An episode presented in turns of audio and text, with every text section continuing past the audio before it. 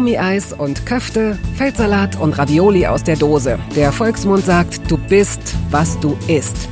In Toast Hawaii stelle ich meinen Gästen viele Fragen, die sich nur ums Essen drehen. Fast nur.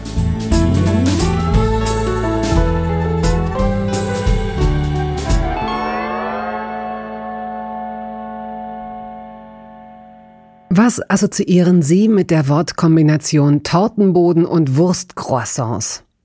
Nennen Sie mir einen anderen Podcast, in dem diese beiden Begriffe nebeneinander stehen können. Für mich klingt Tortenboden und Wurstcroissants nach einer Bielefelder Punkband, aber in Wahrheit soll dies einfach eine Art Teaser für die kulinarische Welt meines heutigen Gastes sein, Nils Buckelberg. Was für ein lustiger und freundlicher Mensch.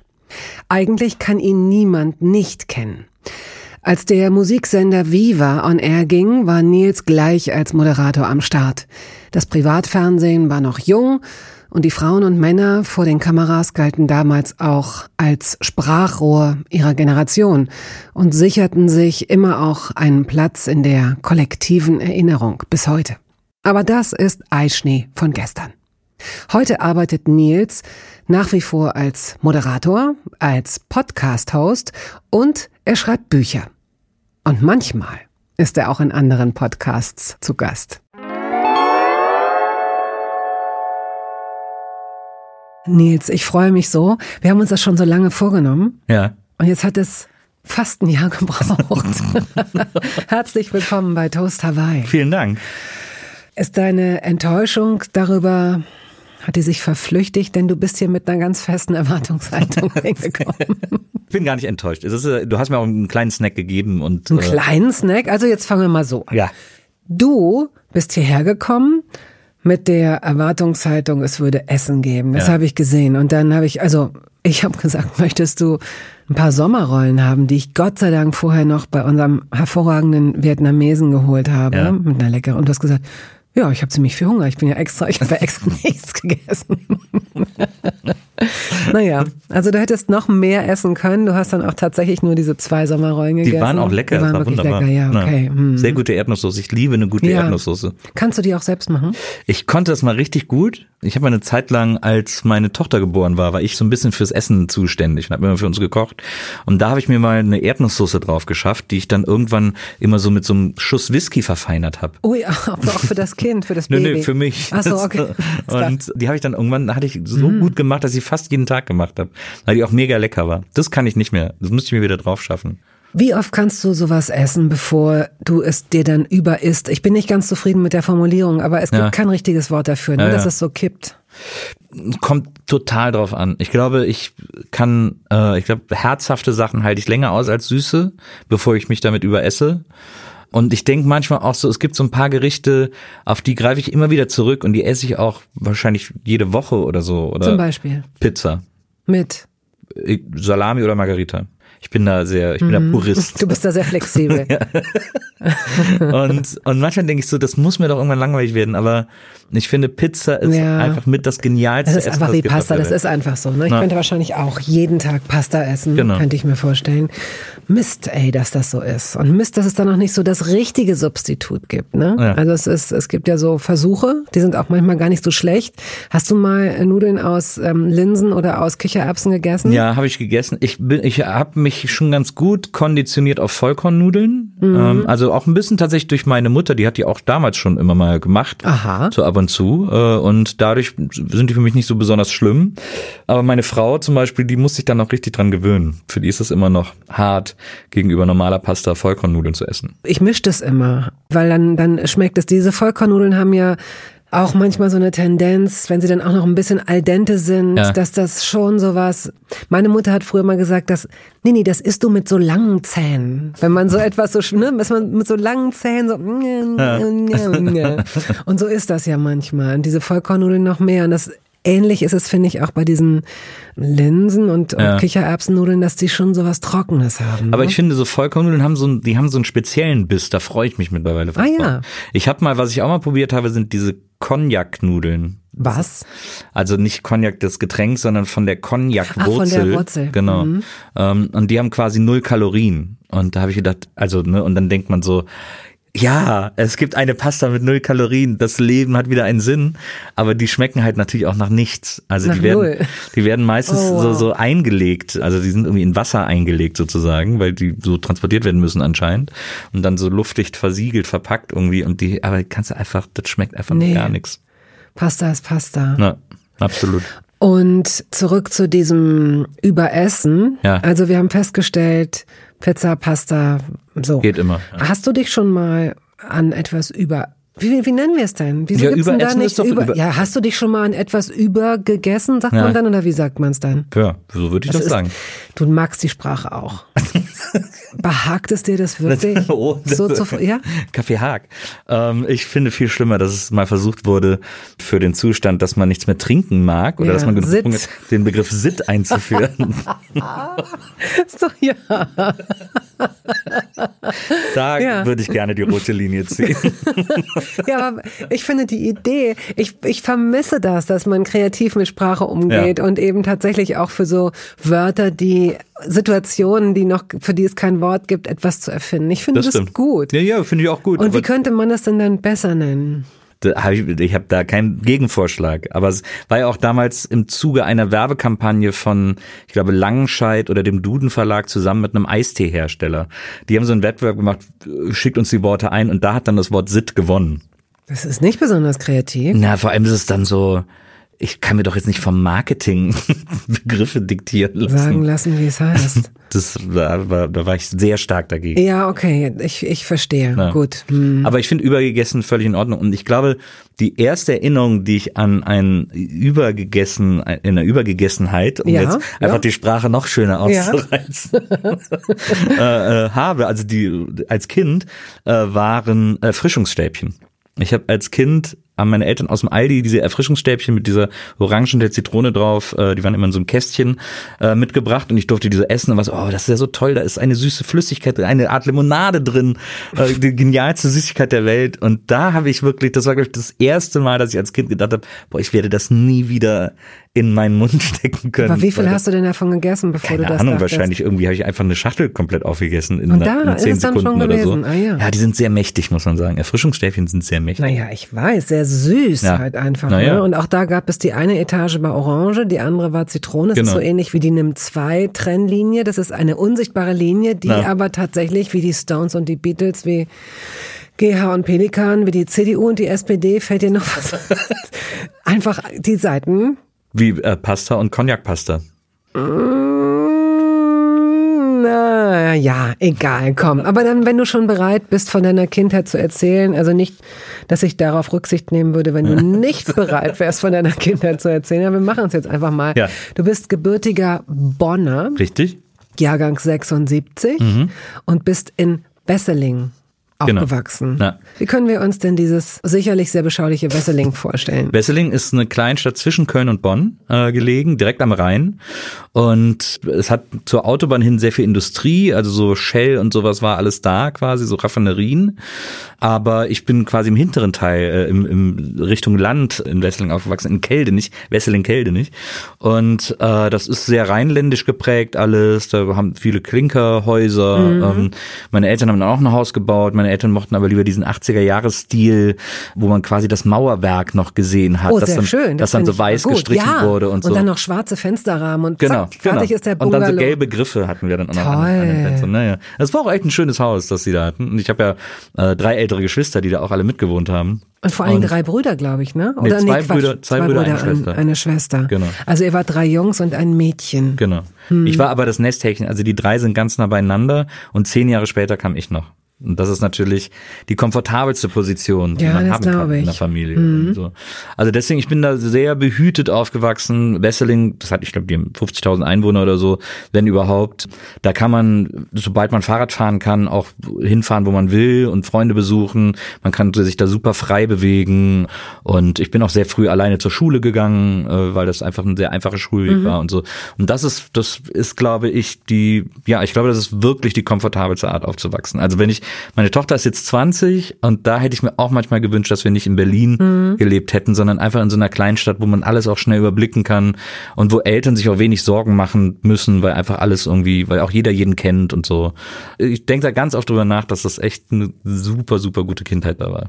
Habt ihr zusammen gegessen, entweder morgens ja. oder abends oder ja. mittags? Wir haben, wir haben zusammen gefrühstückt und wir haben auch zusammen Abend gegessen eigentlich. Also Irgendwann waren wahrscheinlich deine älteren Geschwister natürlich dann aus dem Haus. Wie lange? Genau. Warte, zehn Jahre hast du gesagt, mhm. ähm, seid ihr auseinander gewesen. Okay, das heißt die ersten Jahre auch durchaus richtig als Großfamilie am genau. Tisch. Genau, da haben wir alle zusammengesessen und äh, meine Mutter hat meistens gekocht. Äh, mein Vater kann nicht viel kochen, der kann aber eine sehr gute Cocktailsoße, weil da immer Brandy rein muss. Irgendwie hat man das Gefühl, dass Alkohol zwischendurch immer ne, ja, da reinspielt. Ja, ja, klar. Aber die hat er immer sehr gerne gemacht und die war auch immer sehr lecker. Äh, und ja, und dann gab's natürlich diese Event-Essen. Äh, An Weihnachten gab's immer Fondue und das habe ich auch total geliebt. Das war immer mega lecker und, äh, und immer sehr gesellig. Meine Eltern waren auch immer sehr gesellig. Die hatten immer wahnsinnig gerne Gäste, äh, haben immer gerne Leute eingeladen und haben immer gerne für viele Leute Essen aufgetischt und haben natürlich auch oft, also es gab auch oft Abendbrot, einfach so, also jetzt nicht abends immer warm. Magst du das? Ich finde, das ist eine schöne Kultur. Ich finde das auch Abendbrot. schön. Bin ja. Ich mag das auch, ich mochte das auch immer total gerne. Also ich habe das selber auch ganz oft gemacht. Mhm. So. Wenn deine Eltern so oft Gäste empfangen haben, hast du sie dann als äh, entspannte Gastgeber erlebt? Weil so wie du es jetzt gerade skizziert hast, hatten sie auch mehrere Gäste. Also ja. es ist ja ein Unterschied, ob man noch ein befreundetes Paar zum Essen empfängt oder ob man dann auch tatsächlich so eine Runde hat mit acht Leuten. No, es war immer so jeder willkommen am Tisch. Also meine Geschwister, die hatten ja dann auch Freundinnen und Freunde und so und die haben immer zu jedem gesagt, weil ich weiß auch als Kind, ich bin manchmal auch mit Schulkameraden oder Kameradinnen mit nach Hause gegangen und habe so bei denen durfte bei denen essen und es gab auch immer welche, wo ich dann alleine im Zimmer warten musste, bis sie mit Nein. Essen fertig waren. Ja, ja. Nein. Ja, ja. Das gab's auch immer.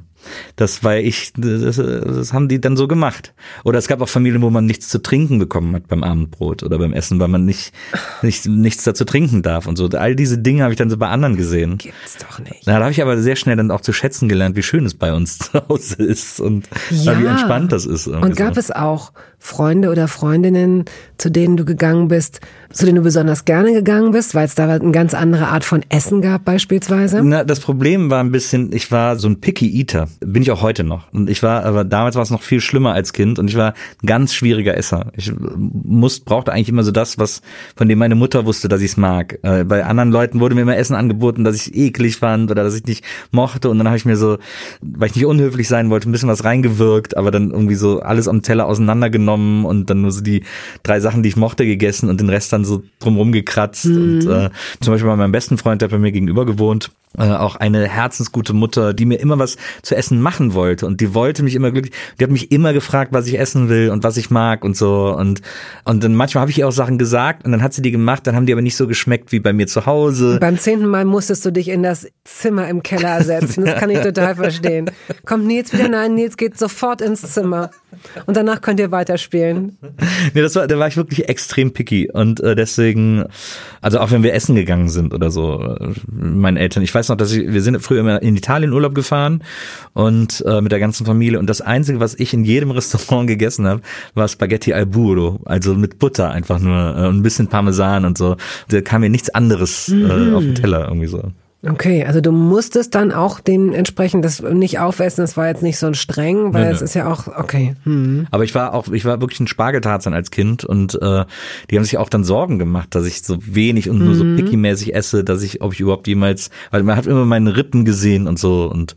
Woran erinnerst du dich denn noch? Also an was für eine Art von Essen, die du gemocht hast damals? Also ich, meine Mutter hat ein paar Gerichte gemacht, die habe ich einfach abgöttisch geliebt. Zum Beispiel? Möhren untereinander zum Beispiel, das hat sie wahnsinnig lecker gemacht. Möhren untereinander? Ja, so hieß hieß das bei ihr einfach so Möhren und Kartoffeln zusammengestampft. Das hieß Möhren untereinander. untereinander ist auch so toll wie so eine, naja, das sind halt, kannst du nicht sagen, das sind halt Möhren untereinander. Ja. Ne? Die, die verstehen sich blind, die, die kennen sich gut.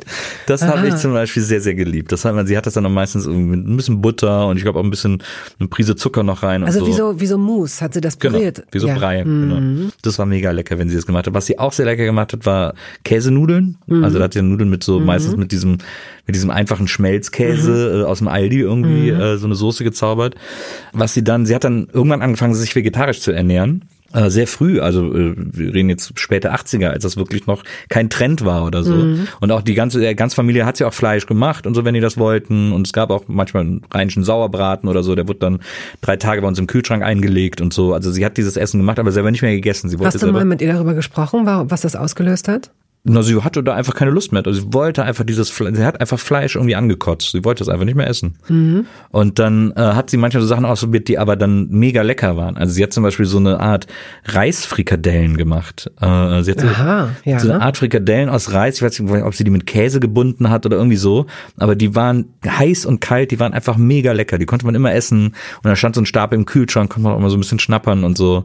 Also so, so, so Sachen irgendwie, da kann ich mich wahnsinnig gut dran erinnern. Und heute, wenn ich jetzt heute bei meinen Eltern bin, dann äh, macht sie auch ganz oft immer noch so frittierte Zucchini zum Beispiel, äh, macht sie sehr lecker ähm, und so. Die mag so so simple so simple Sachen finde ich die irgendwie immer total gut und das macht sie auch immer sehr sehr lecker. Mein Vater kann mittlerweile ein zusätzliches Gericht kochen, Forelle blau, äh, aber die mag ich leider auch nicht. ah, das heißt, du hast gesagt, du bist äh, picky geblieben. Ne? Ja, absolut. Mhm. Dann wird es wahrscheinlich leichter sein, wenn du die Sachen aufzählst, die du magst, als die Sachen, die du nicht. Das geht immer schneller, ja, das geht immer schneller. Äh, ach so, was meine Eltern auch super oft gemacht haben, war Chicorée. Chicorée mit ja. so einer, mit, was ist, mit so Mandarinen vielleicht? Nee, mit so einer, mit so einer hellen Soße, so, so Hollandaise-artig irgendwie. Und da habe ich dann immer nur die Soße mit Reis gegessen, weil ich den Chicorée, das habe ich nicht ertragen, diesen Geschmack. Das war mir immer zu viel. Gut, aber das ist auch recht bitter dann, ne? Ja, Wenn, genau. Als für ein Kind, glaube ich, da muss man sich, an so bestimmte Sachen muss man sich gewöhnen. Erinnerst du dich an, an so eine Sache oder fällt dir eine Sache ein, die du als Kind verabscheut hast und die du jetzt als Erwachsener aber magst? Also eklatant finde ich da rote Beete. Ich habe das als Kind also wirklich mit dem Arsch nicht angeguckt, mm. so in etwa. Völlig uninteressantes Gemüse. Und da könnte ich mich heute reinlegen. Das finde ich echt so Ach, lecker. So weit geht es, ja? ja? Dass du dich da richtig. Ich liebe das total. Ich könnte den ganzen Tag rote Beete Wie bereitest essen. du die denn zu? Oft gar nicht, also oft schneide ich sie mir einfach dünn auf. Wirklich, du isst die dann Also gekocht, oh. ja, gekocht, ja, aber, okay, gut. aber dünn aufgeschnitten mhm. irgendwie so. Habe ich auch von meiner Mutter so ein rote Beete Carpaccio, irgendwie macht die auch ganz ja. oft. Ähm, das liebe ich zum Beispiel total. Also so mag ich die eigentlich am liebsten. Ich mag die gar nicht so gern in Gerichten, sondern so diesen reinen rote Beete Geschmack, den mhm. da fahre ich total drauf ab. Ich finde, rote Beete ist ein gutes Beispiel, weil ich auch irre lange gebraucht habe. Dann habe ich irgendwann mal angefangen damit so ein bisschen, wenn ich mal was gebacken habe oder so, weil das so fancy ist, daraus so ein pinken, da kommt so pinker Teig raus, ja. ne? also ohne dass du Lebensmittelfarbe äh, benutzen musst. Aber ich kriegte das irgendwie nicht hin. Und dann habe ich mal bei einem Essen vor vielen Jahren so einen ganz tollen rote Beete Salat mit dünn geschnittenen rote Beete und Walnüssen. Mhm und Birnen, ja, das kann ich, Honig und Ziegenkäse. Ziegenkäse. Ja. Oder Schafskäse, beides geht. Und das ist wirklich lecker. Und das ist, ja. das ist rote Beete für Anfänger. Ne? Ja. Da, Im Sinne von ranführen. Ähm, deine Mutter würde vielleicht sagen, Beete untereinander oder so. Aber es ist halt einfach so ein, kommen Sie doch mal, doch, probieren Sie, doch, probieren Sie mal. Sie werden das mögen. Und äh, wirklich lecker. Das stimmt. Das ist ja auch wirklich so ein Classic, aber ist auch super lecker. Was hast du denn mit zur Schule genommen, wenn du so heikel gegessen ich hast? Ich habe mir immer Brötchen. So Brote hast du aber gemacht. Ja, ja, mein Vater hat morgens immer Brötchen geholt äh, beim Bäcker und dann äh, habe ich mir mal ein Brötchen mit in die Schule genommen. Ich habe da manchmal auch in der Schule, äh, gab es bei Frau Sauerland ein Frikadellenbrötchen. Äh, Wer ist Frau Sauerland? Die hatte so ein kleines Bütchen mitten am Schulhof. Auf dem Schulhof? Ja. Das war ein Schulzentrum, ähm, Gymnasium, Realschule, Hauptschule und äh, da hatte Frau Sauerland ihr kleines Bütchen und da konnte man Frikadellenbrötchen, das war aber ähm, ein bisschen bonzenhaft, also die waren ein bisschen teurer, die haben glaube ich zwei Mark gekostet oder so. Das hatte man nicht immer. Ähm, nee, zwei Mark ist viel gewesen damals. Nur in Ausnahmefällen, genau. Ja. Und, und ansonsten hat man die günstige Variante für, ich glaube 60 Pfennig oder so, hat man ein Schokokussbrötchen bekommen. Ah ja. Äh, wo man das dann so reinmatscht irgendwie und das war hat auch satt gemacht. Das war dann irgendwie auch okay. Ich habe in meinen ganz alten Unterlagen, weil wir haben ja schon mal zusammen eine Hörbar gemacht, ja. eine andere Sendung. Und da habe ich mal mir die Sachen rausgezogen, die für dieses Gespräch hier äh, vielleicht in irgendeiner Weise wichtig sein könnten, okay. aber ich kann sie nicht mehr herleiten. Ich kann sie nicht mehr in einen Kontext okay. bringen. Hier steht zum Beispiel, hatte oft Bauchschmerzen. Nussjoghurt, Fragezeichen. Ja, das Sagt stimmt. dir das was? Ja, das sagt mir was. Ich hatte als Kind tatsächlich super oft Bauchschmerzen und es war nicht klar warum. Ich hatte Krämpfe, Bauchschmerzen, es war super fies. Und äh, dann sind wir zu tausenden Ärzten und dann mussten wir nach Bonn in die Klinik und dann haben sie da irgendwie Ultraschall gemacht und so und haben dann festgestellt, dass ich einfach aus irgendeinem Grund eine relativ große Luftblase im Bauch hatte als Kind. Nobody knows, also mir hat zumindest nie einer erklärt, wo die herkam, aber die war anscheinend hat sich da sehr festgesetzt und ist irgendwie einfach nicht weggegangen. Und dann äh, haben die gesagt, ja, der Junge muss Weizenkleie essen, weil dadurch die Luft abgelassen werden kann. Und weil Weizenkleie so ätzend schmeckt, hat meine Mutter mir dann immer in den Nussjoghurt gerührt. Ah. es gab damals so einen ah. super leckeren Haselnussjoghurt ja. im Kölner Raum, äh, also wahrscheinlich auch woanders, aber den gibt's irgendwie schon lange nicht mehr. Und da äh, musste ich dann als Kind so ganz viel Nuss, Haselnussjoghurt essen. Ich habe das jetzt wo du es sagst, es gab, ich glaube, Hansano hieß die Firma bei uns mit diesem leckeren Nussjoghurt, ja. wo ich echt lange gebraucht habe, bis ich dann merkte, wie gut es ist, wie gut es schmeckt. Und dann ist mir neulich noch eingefallen, ich glaube, das darf man sagen, ich weiß, die gibt es noch, aber Dani plus Sahne, ne, das ja. kennst du auch noch. Ja, Und kennst du die auch noch mit Kaffee, also Mokka? Stimmt, ja, ich erinnere mich. Mann, waren die lecker, oder? Und dann habe ich nicht verstanden, da gibt, gab es jemanden, also das Schokolade, das, das mochte ich nicht, aber wenn ich ja. mal so ein Mokka-Ding mit diesem Sprühsahne ja, ja, genau. ein bisschen drauf, so. Und dann habe ich irgendwann jemanden kennengelernt, also in der Schule noch, die hat immer die Sahne oben zuerst abgegessen. Das konnte ich überhaupt nicht verstehen, weil man musste das miteinander vermengen. Barbaren. Ja. Ja. Ja. Gibt es auch, ähm, fällt dir so ad hoc, das ist wahrscheinlich jetzt schwierig, dass einem das jetzt so einfällt, aber so eine, irgendein Lebensmittel, ein Essen, das du nur auf eine bestimmte Art und Weise essen möchtest? Äh, also auch da in, zu, zu Schulzeiten zum Beispiel äh, gab es äh, irgendwann in den höheren Klassen äh, sind wir zu, zwischen sechster und siebter Stunde war die Pause, auf der wir das Schulgelände verlassen sollten, um irgendwas zu essen. Und dann äh, war danach meistens Doppelstunde Kunst oder so. Und dann habe ich mir eine Zeit lang, das weiß ich noch, da muss ich echt so 14 gewesen sein, bin ich immer in den Supermarkt gegangen und habe mir da einen Tortenboden gekauft, weil die so schön billig waren. So, Aber so ein Weichen, so ein Biskuitboden. Genau, genau, so ein Tortenboden und eine Tafel Schokolade. Und dann habe ich das... Hab ich mir das oh hab ich gedacht, guck mal, ich habe einen Schokokuchen. habe ich mir so ein Sandwich aus Tortenboden und, oh und voll mit Schokolade oh gemacht. Oh der Junge hat immer noch, der Junge hat seit 18 Jahren Bauchschmerzen, komisch, jeden Tag Dosenbier und Oh Gott, oh Gott, oh Gott. Die oh Bauchschmerzen oh waren vorher, muss ich sagen. Oh. Da, da, waren die kein Problem. Ja, mehr. ja, okay. Es gab auch damals, und das habe ich mir dann auch manchmal mm. geholt, es gab, das war geil, es gab einen Donald Duck Joghurt. Da war so Donald Duck auf dem Becher. Und ich glaube, der, ich weiß gar nicht, ich glaube, angeblich war der Joghurt Cola Geschmack oder irgendwie, das war ein ganz weirder Geschmack. Uh. Den gab's auch nicht lange und das war so ein krass leckerer Joghurt, den habe ich wahnsinnig geliebt. Der mhm. war echt mhm. total mega. Donald Duck Joghurt, der nach Cola schmeckt. Ja. Der klingt jetzt doof, ja, es klingt wirklich aber es war wirklich, war wirklich sehr, sehr lecker. Ich habe hier noch so ein Stichwort, das ich auch jetzt nicht mehr, auch nicht recherchiert habe. Vielleicht ja. wäre dann, wäre mir dann alles klar geworden. Wurstcroissant. Sagt dir das irgendwas? Also ich esse gern Wurstcroissant. Ja, aber dann, das ist ja jetzt nicht. Wobei fast könnte man ein Thema draus machen, denn ich habe mich schon gefreut. Das mag jetzt ein bisschen irreführend klingen, aber äh, ich habe schon gemerkt, dass in den letzten Wochen und Monaten, also die Menschen, die hierher kommen, das zeigt ja auch von einer gesellschaftlichen Veränderung und so weiter, aber dass du mal wieder jemand bist, der wirklich der Fleisch ist, der Wurst ist, Aufschnitt so und so ja. weiter, das ist nicht selbstverständlich. Da hat sich ganz schön viel verschoben. Mir ist das auch fast ein bisschen unangenehm mittlerweile. Ist es das wirklich oder sagst du das nee, jetzt so? auf, ja, auf eine Art. Also es ist jetzt nicht offensichtlich nicht unangenehm genug, als dass ich es einfach komplett lasse. Äh, und wie gesagt, wenn ich eine längere Bahnreise vor mir habe, gehe ich immer zu Kroback und hole mir so ein Wurstcroissant, weil es fies ist, aber ich es irgendwie geil finde. Genauso wie ich auch immer mal wieder gerne eine Beefy Roll esse, die mhm. auch wirklich Top-Level-Fiesheit ist, aber, äh, aber manchmal braucht man das einfach irgendwie.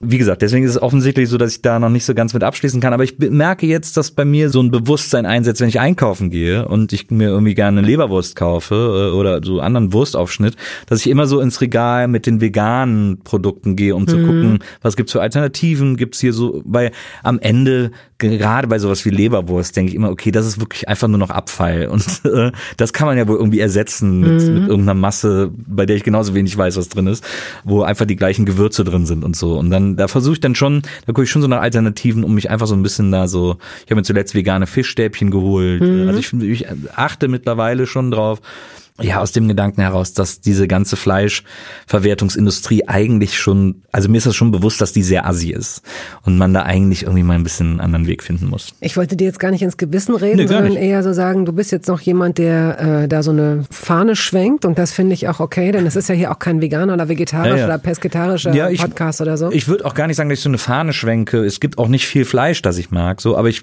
wenn man irgendwie ins, in, in irgendein Restaurant geht, das so weiß ich nicht, das irgendwie bekannt für seine Steaks oder was auch immer ist.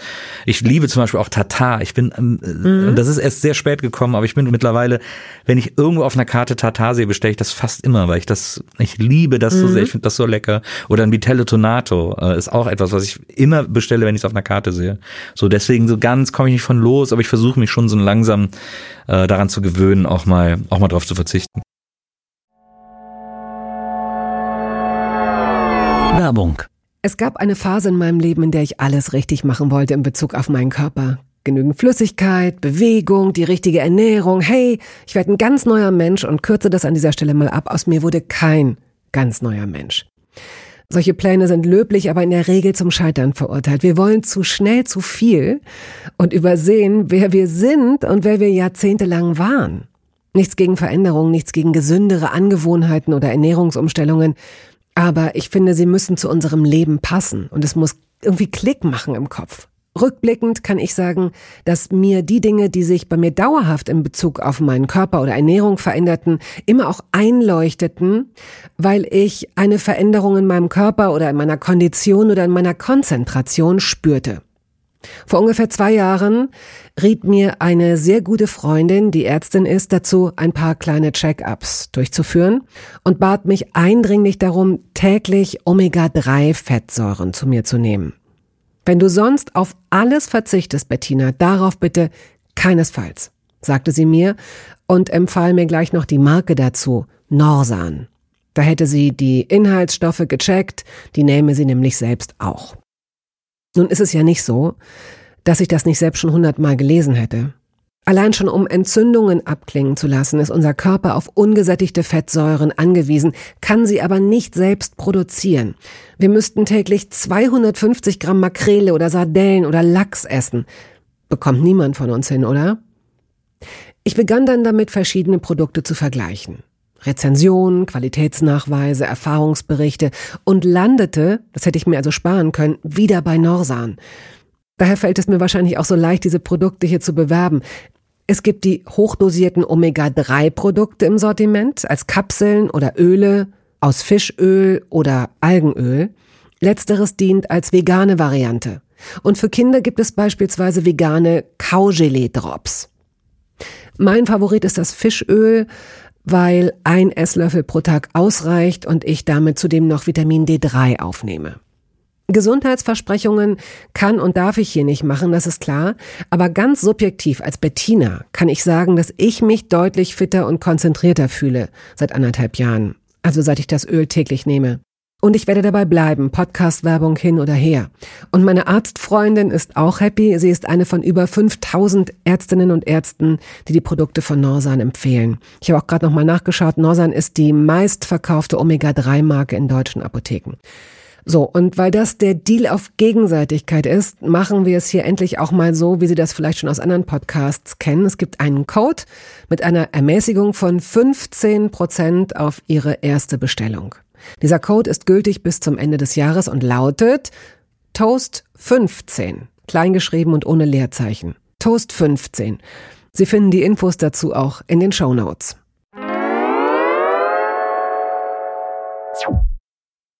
Gibt es irgendeine Unverträglichkeit, die du hast?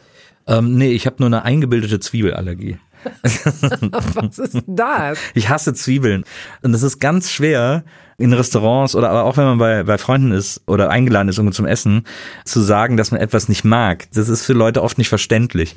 Und deswegen sage ich immer, ich wäre allergisch. Weil dann lassen die Leute es automatisch weg. Aha. Und ich finde Zwiebeln einfach fies. Ich versuche mich langsam auch daran zu gewöhnen und selber mal, wenn ich koche, auch mal so eine halbe rote Zwiebel irgendwo mit reinzumachen mhm. oder so.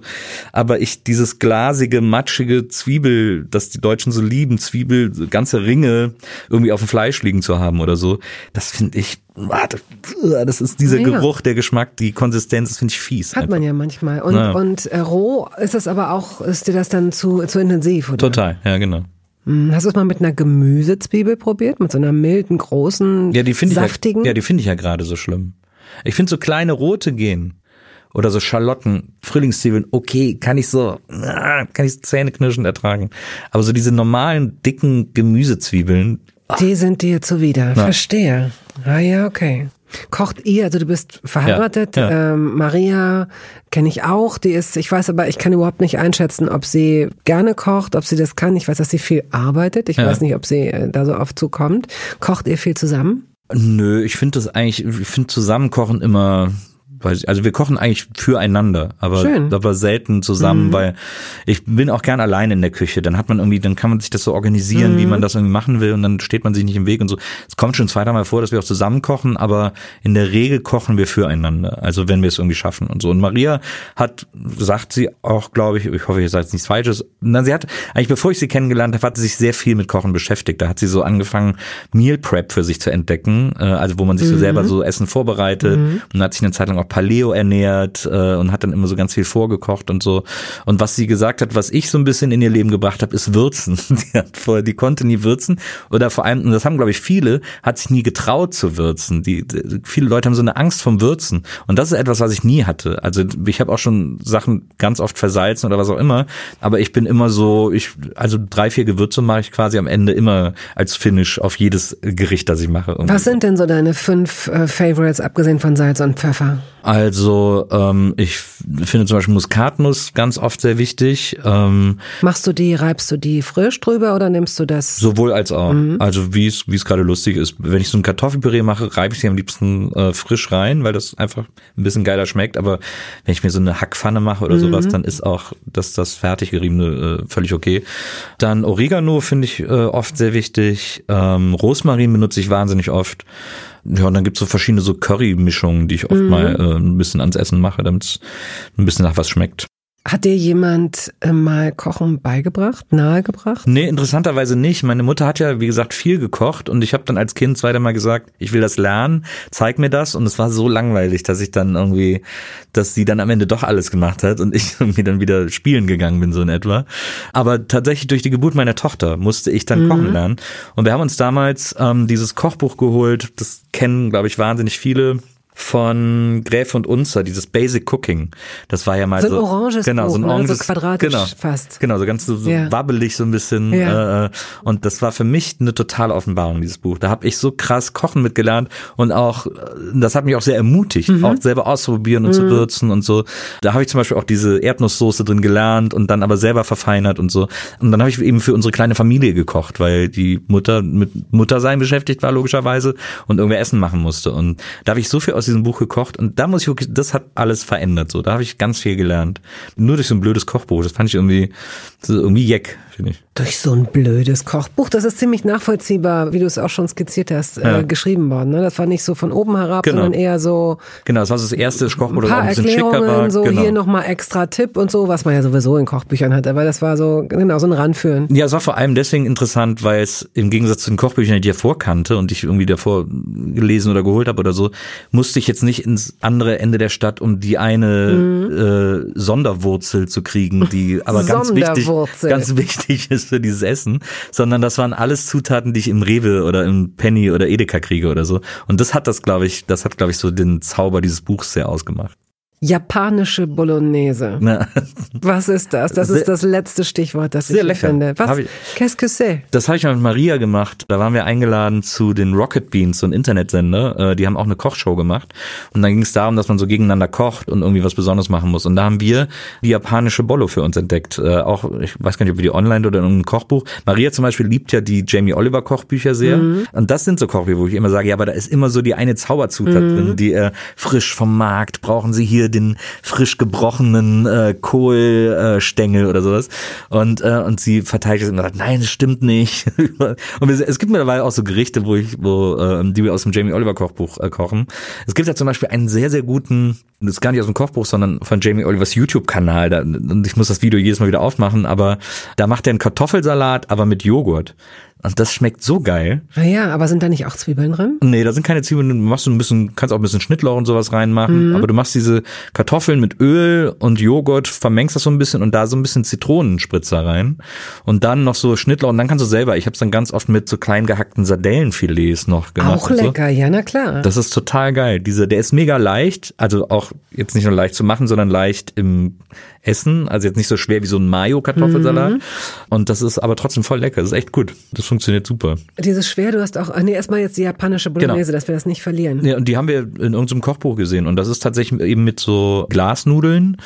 Und dann wird vorher so ein bisschen Hackfleisch, sehr asiatisch gewürzt, äh, zubereitet. Und das wird dann vermengt und das ist erstaunlich lecker. Das ist wirklich richtig gut.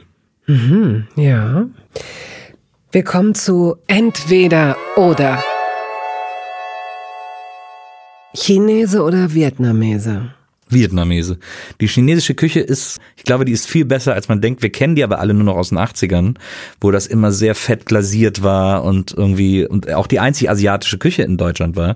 Da habe ich nicht so wahnsinnig gute Erinnerungen dran. Deswegen äh, ist es bei mir eigentlich Vietnamese. Aber wenn ich jetzt darüber nachdenke, ich war mal mit 15 in Holland auf so einer CVJM-Reise und da sind wir zum Chinesen gegangen. Das war sehr, sehr lecker. Da hatten wir dann so ein so ein Essen mit so 50 Schälchen sozusagen, wo man überall so ein bisschen was probieren kann. So eine Art chinesische Tapas im Grunde genommen. Daran erinnerst du dich jetzt? Ja, das war sehr, sehr lecker. Und warst du seitdem nicht mehr beim Chinesen? Doch, aber da habe ich dieses quasi Gericht nicht mehr wiederentdeckt. Glaubst du, man kann in fünf Jahren, sagt man noch, oder in zwei Jahren noch beim Chinesen oder wird das, muss das umformuliert werden? Aber ich sagte auch beim Vietnamesen oder beim Japaner ja, oder ja, so. Ich meine, wird man das weiter, werden wir das weiter so sagen können? Ich glaube schon, ja. ja. Also wenn man mit Chinesen nicht einfach alles meint, was asiatisch ist, dann, sondern wenn es wirklich chinesisch ist, dann ist das völlig, glaube ich, auch legitim. Also ich weiß nicht, vielleicht die Lust am Essen und die Lust am Kochen und die Lust Essen zu entdecken und so, die ist ja, die wird ja größer und die ist ja auch in den Jahren größer geworden bei den Leuten. Also Essen und gut Essen spielt ja eine viel größere Rolle als noch in den 80ern oder so. Und deswegen kann ich mir vorstellen, dass gerade bei der chinesischen Küche, weil China ja auch ein brutal riesiges Land ist, dass da irgendwann, dass man, man irgendwann zum Südchinesen zum, zum geht. Südchinesen. Ja, genau. Ja, genau. Das könnte ich mir vorstellen. Aber ansonsten. Gut. Wasser oder Saft? Saft. Ich hasse das, wenn es noch nichts schmeckt. Ich kann nichts. Also Wasser hab, gewöhne ich mir gerade so anzutrinken äh, zwischendurch, wenn ich Durst habe. Aber eigentlich, ich trinke wahnsinnig gerne Holunderwolwig, mhm. äh, wo so ein bisschen Holundergeschmack mhm. drin ist. Und das ist immer überall ausverkaufen. Das gibt's nie irgendwo. das, und ich denke so, wieso schmeckt mir nur das eine, das es nie gibt? Das kannst du doch aber selbst machen mit einem Schuss. Ja, das ist aber nicht so geil. Ich kann das nicht so gut äh, portionieren und das so. Das lernst du, wenn es immer ausverkauft ist, was für ein Stress und Wasser kommt aus dem Hahn. Ja, ich habe, ich mir jetzt gerade an, so ein Zitronenwasser zu trinken, das auch ganz gut schmeckt. Ja. Sushi oder Fondue? Oh, da würde ich, glaube ich, eher Fondue nehmen. Ich mag Sushi, aber es ist auch etwas, was man sich, wo man schnell denkt, so, oh, brauche ich jetzt erstmal einen Monat nicht mehr, äh, was man so tatsächlich so partiell über isst. Mhm. Ähm, aber Fondue ist etwas, was ich viel zu selten esse, mhm. aber immer liebe, wenn ich es esse. Das ist eigentlich immer total geil.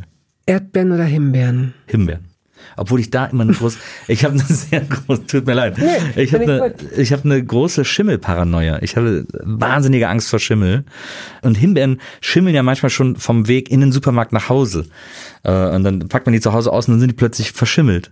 Und das, deswegen, ich mag die voll gerne, aber ich habe immer, mm. ich gucke die so, ich untersuche jede Himbeere so genau und das, dann dauert das tierisch lang, die zu essen und dann macht es irgendwann noch keinen Spaß mehr.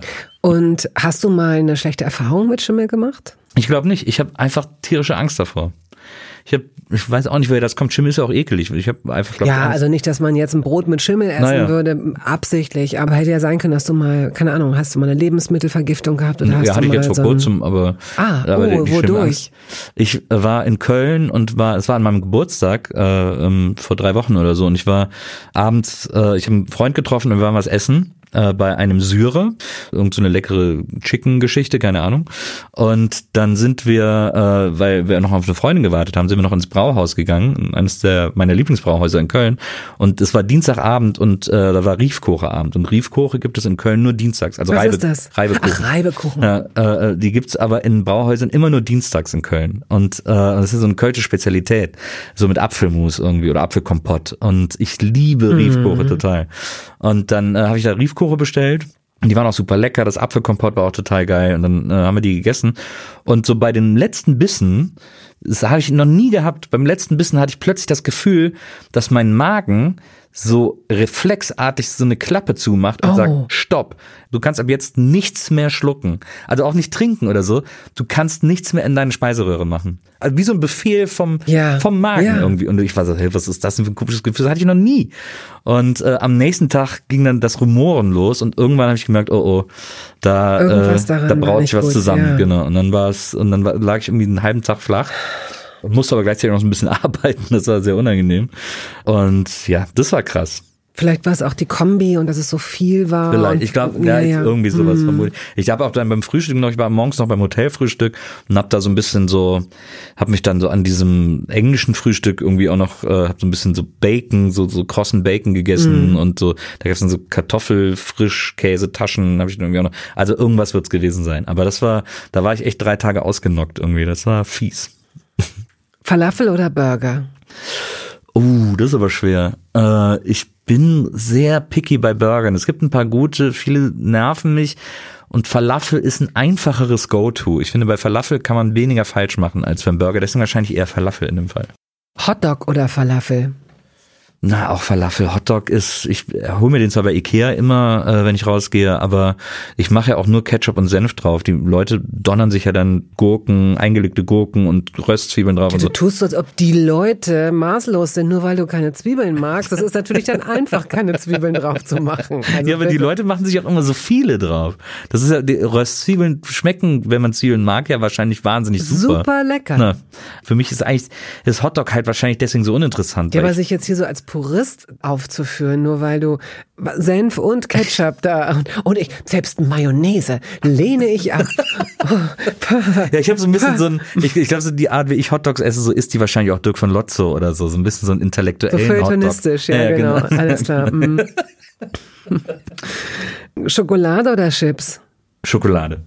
Welche? Welche Sorte? Also welch, nicht welche Firma, aber Oh, da gibt's ganz viele. Äh, es gibt so eine äh, holländische äh, Schokoladenfirma, die es jetzt auch in Deutschland gibt. Tonis heißt die. Das ist so meine absolute Lieblingsschokolade. Die ist immer sehr übertrieben dick und sehr dicke Stücke und die ist nicht äh, symmetrisch aufgeteilt, sondern die Stücke haben ganz unterschiedliche Größen und Formen auch äh, in dieser Tafel und das soll quasi die Aufteilung der prozentualen Teile, die, weil das ist so eine fair produzierte Schokolade und die wollen damit darauf hinweisen, wie wenig Anteile sozusagen Kakaobauern kriegen und so weiter und so fort. Und äh, und die machen auch sklavenfreie Schokolade oder versuchen äh, Sklaven möglichst sklavenfreie Schokolade herzustellen und die haben auch immer so ein bisschen weirde Sorten. Also die sind auch, also ich meine Salzkaramell ist heutzutage nicht mehr besonders weird, aber Träne Vollmilch oder so.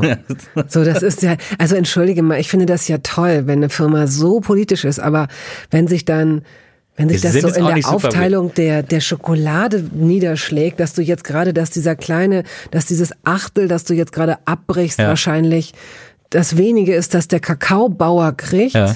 Ja, die, die sind auch sehr, die wollen die Leute halt einfach informieren, was Schokolade bedeutet und was die Schokolade, die wir essen, bedeutet. Das ist schon, finde ich, ist auf jeden Fall interessant. Und ist Mhm. Interessant, ein etwas, interessanter Zugang. wie gesagt, die Sorten, es gibt dann so, weiß ich nicht, Salzbrezel oder so. Also sie sind nicht super weird. Ich habe mir jetzt letztes Mal von Alpia eine Tafel gekauft, die ich bis jetzt noch nicht gegessen habe. Die schleppe ich, glaube ich, seit zwei Wochen mit mir rum.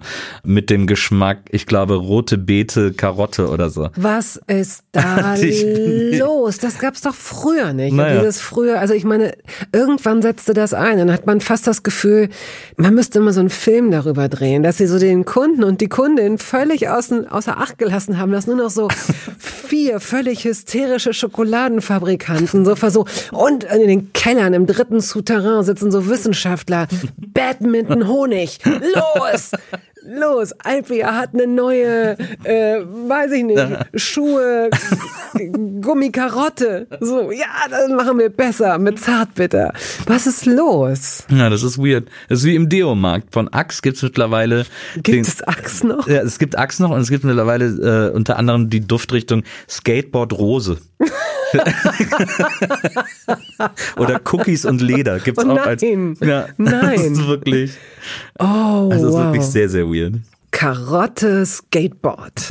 Das ist was die. Na gut. Ja, gut, gut. Wir leben in dieser Welt. Wir müssen das Beste draus machen. Ich finde es so geil, weil es lebe die Vielfalt. Pro Tag sterben. Ich habe mal diese Zahl, ich habe das so verdrängt. Ich glaube an die tausend Arten aus. Ja, ja? Also ja. wir vernichten Lebensraum. So schnell können wir gar nicht gucken. Oh wow, aber dafür erfinden wir jeden Tag 5000 aberwitzige Schokoladensorten, die nach zwei Wochen Marketing sowieso wieder rausfliegen, weil sich alle Testesser übergeben. Ja. Na. Warum geht's dir denn so schlecht? Ich habe gestern Karotte Skateboard von Rittersport. Das geht gar nicht. Eieiei. So, ähm, Fleisch oder Fisch? Äh, Fleisch. Ich mag überhaupt keinen Fisch. Ach. Also so ein bisschen Thunfisch, also wirklich so Sachen, wo Fischesser sagen, nee, das ist ja kein Fisch. Also das, was dein Vater jetzt kann, isst du nicht. Nee, das ist, äh, ich habe auch, da kommt auch wieder, das ist auch wieder eine große Angst von mir, ähnlich wie die Schimmelangst. Ich habe eine tierische Angst vor Gräten. Ja, Weil's das immer diese, auch. diese Horrorgeschichten gibt über Mhm. diese haardünnen Gräten, die einem irgendwie den, die, die Speiseröhre aufschlitzen. Und da habe ich so einen Schiss vor, dass ich das nicht essen kann. Da muss ich sagen, das ist auch ein großes Manko bei mir. Ich kann nicht filetieren. Ja. Also wenn ich manchmal so sehe, wie Leute dann so, wenn die sogar noch dann so dabei noch reden und dann sogar noch mit, mit dem Besteck so zwischendurch so, so weggestikulieren, vom Teller weg und dann wieder zurück und das so sauber auseinandernehmen. Das ist finde bewundernswert. Ich, das ist bewundernswert. Und ich sitze dann immer da und ich sag, ich sag dann wirklich immer so dieses total unsexy, äh, können Sie mir das filetieren? Und dann gucken die Kellner kurz so einen Moment oder die Kellnerin, ja, ja, na klar, natürlich. Soll ich, soll ich die auch füttern? Hier eine Gabel für Mama.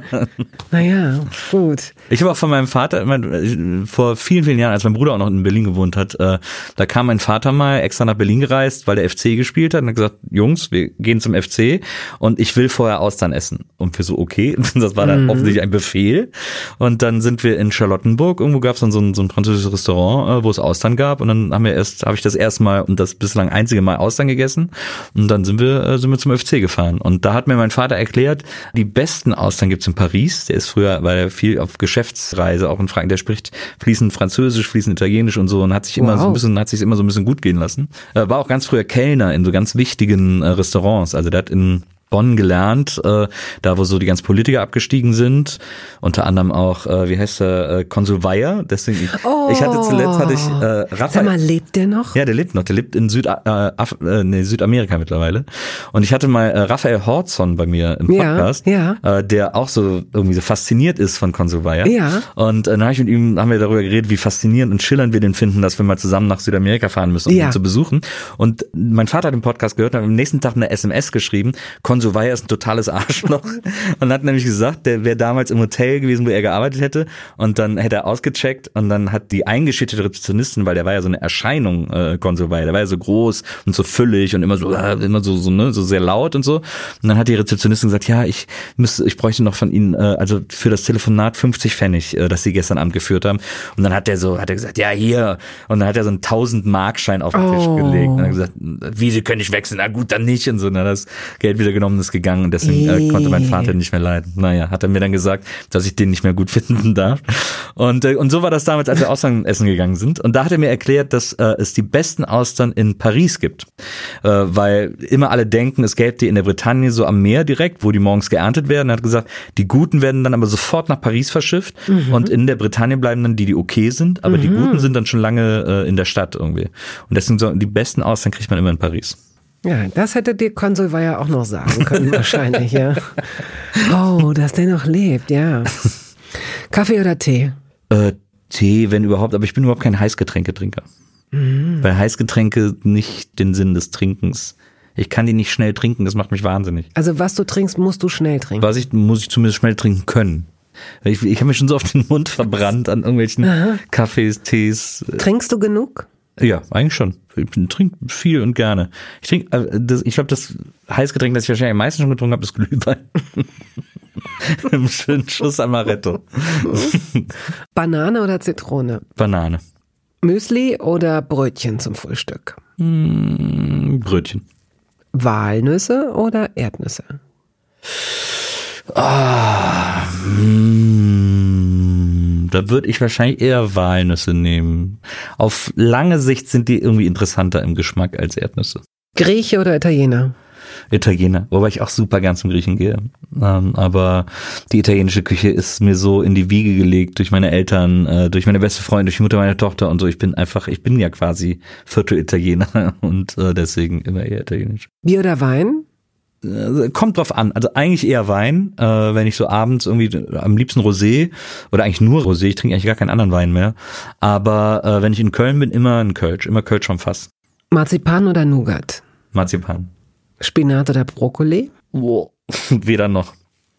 Brokkoli oder Blumenkohl? Auch weder noch. Ah. Alles, alles Hassgemüse. Also Möhren oder Möhren? Möhren oder Karotten wäre eine gute Frage. Absolut. Dich, ne? Oder Möhren, schwer wird's für mich bei Möhren oder Erbsen. Äh, Würde ich wahrscheinlich eher die Erbsen nehmen. Dann hast du früher immer dieses Bonduell Mischgemüse wahrscheinlich Mochte ich sehr lecker. Ne? Ja, mochte ich sehr ja, gerne. Alles klar. Mochte ich hm, sehr gerne. Reis oder Nudeln? Äh, Nudeln. Kartoffeln oder Reis? Mmh, Kartoffeln. Kartoffeln oder Nudeln? Mmh, dann wahrscheinlich wieder Nudeln. Und wie isst du die Kartoffeln am liebsten? Ähm, entweder schneide ich mir selber Fritten, das liebe ich total, die dann einfach, also Kartoffelstäbe zu backen. Mittlerweile habe ich wieder ein, ein großes Herz für Kartoffelpüree entdeckt, seitdem ich das in einem sehr, sehr tollen Kochbuch, dessen Name mir gerade nicht einfällt, das heißt irgendwie Cook, irgendwas mit Cook. Ähm, und das ist so ein Kochbuch, wo nur ganz wenige Rezepte drinstehen und die ganze Zeit so die Philosophie des Essens beschrieben würden, die mhm. Philosophie des Kochens und so. Und das ist sehr schlau geschrieben und da ist ein ganz Kapitel über Kartoffelbrei, wie geil ein geiles Kartoffelpüree ist. Und dann steht auch, kaufen Sie sich eine Kartoffelpresse. Und das habe ich dann sofort gemacht. Und das ist das geilste Gerät, das man in der Küche haben kann, weil man ja die Kartoffeln mit Schale reinmacht und dann einmal drückt und dann hat man Kartoffelpüree unten raus. Und das schmeckt so anders als jedes andere Kartoffelpüree. Das ist der Hammer. Das heißt, was jetzt passiert, ist die Rubrik in der Rubrik Die überflüssigste Anschaffung der Welt. Ich frage jeden meiner Gäste, welches Gerät in der Küche eine absolut sinnlose, überflüssige Anschaffung war. Also die ja. Kartoffelpresse war es schon mal nicht. Ja, nee. Der Nicer Dicer, ganz klar.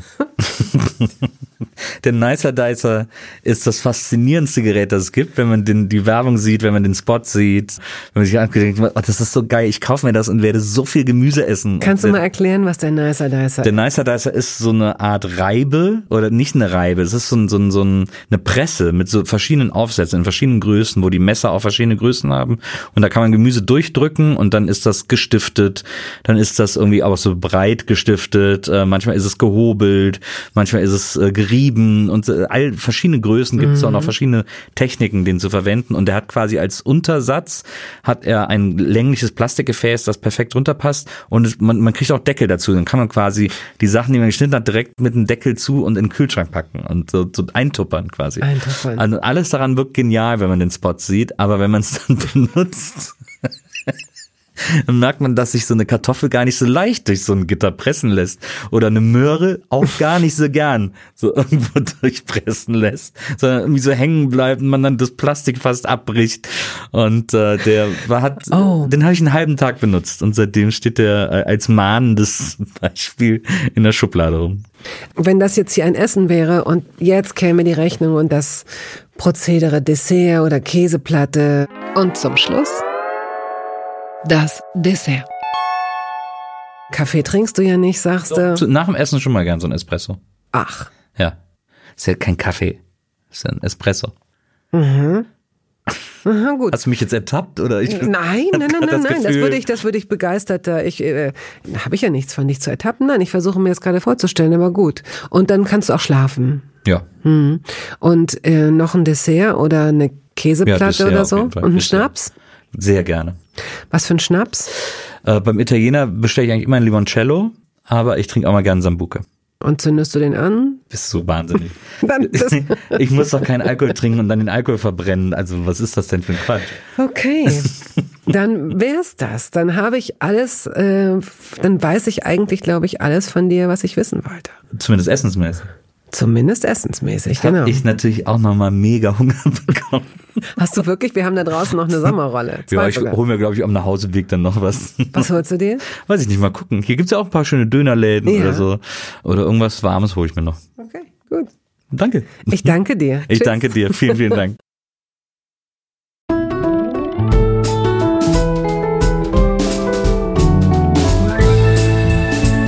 Toast dabei ist eine Studio Bummens Produktion. Ausführende Produzentin Wiebke Holtermann. Ton und Schnitt Henk Heuer. Musik Jakob Ilja. Neue Folgen hören Sie jeden Samstagmorgen. Überall da, wo es Podcasts gibt.